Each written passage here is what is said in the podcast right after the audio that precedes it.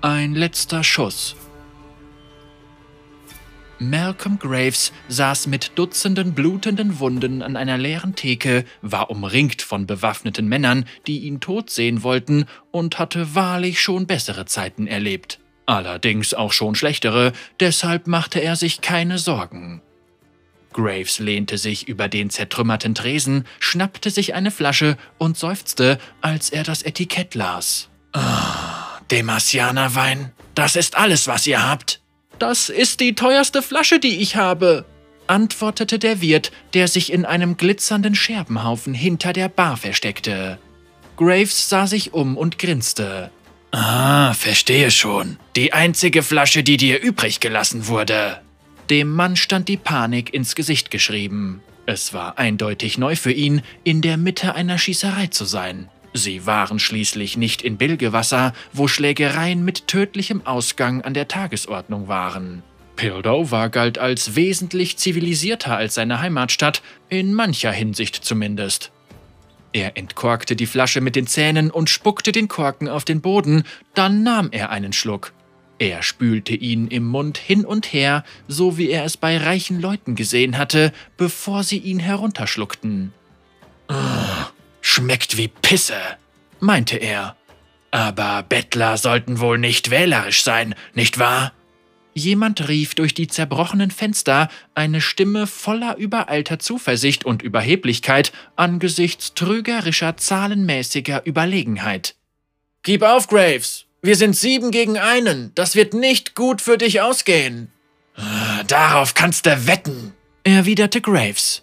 Wenn ihr hier lebend rauskommen wollt, holt euch lieber Verstärkung. Er nahm noch einen Schluck aus der Flasche, dann stellte er sie auf dem Tresen ab. Dann mal an die Arbeit, sagte er, während er seine einzigartige Flinte von der Theke nahm. Graves lud nach und schob neue Granaten ein. Die Waffe schnappte mit einem überzeugend tödlichen Geräusch ein, so laut, dass die Männer draußen es hören konnten. Jeder, der ihn kannte, erkannte das Geräusch und wusste auch, was es bedeutete. Der Gesetzlose glitt vom Barhocker herunter und ging zur Tür. Unter seinen Stiefeln knirschte das Glas. Er bückte sich, um durch ein zersprungenes Fenster zu schauen. Vier Männer knieten leidlich geschützt auf dem Boden. Zwei im oberen Stockwerk einer schicken Werkstatt, zwei weitere zu beiden Seiten in dunklen Türbögen. Alle hielten Armbrust oder Flinte schussbereit. Wir haben dich um die halbe Welt gejagt, du Mistkerl, brüllte dieselbe Stimme.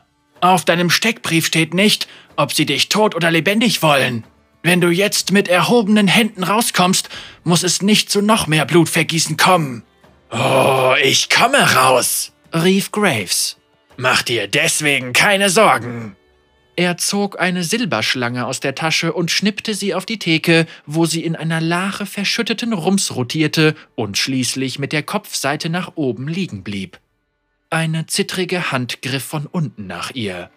Graves grinste. Das ist für die Tür, sagte er. Für die Tür? fragte der Wirt. Graves trat mit seinem Stiefel die Eingangstür der Kneipe ein, so dass sie aus den Angeln barst. Er machte eine Hechtrolle durch den zersplitterten Rahmen, kam auf einem Knie zum Stehen und schoss aus der Hüfte. Also gut, ihr Bastarde, brüllte er. Lasst uns die Sache beenden. Hey, und du kleiner Knirps? Hast du etwa immer noch nicht geliked und abonniert? Dann wird's wohl langsam Zeit, nicht wahr? Nicht, dass wir diese Sache auch noch beenden müssen.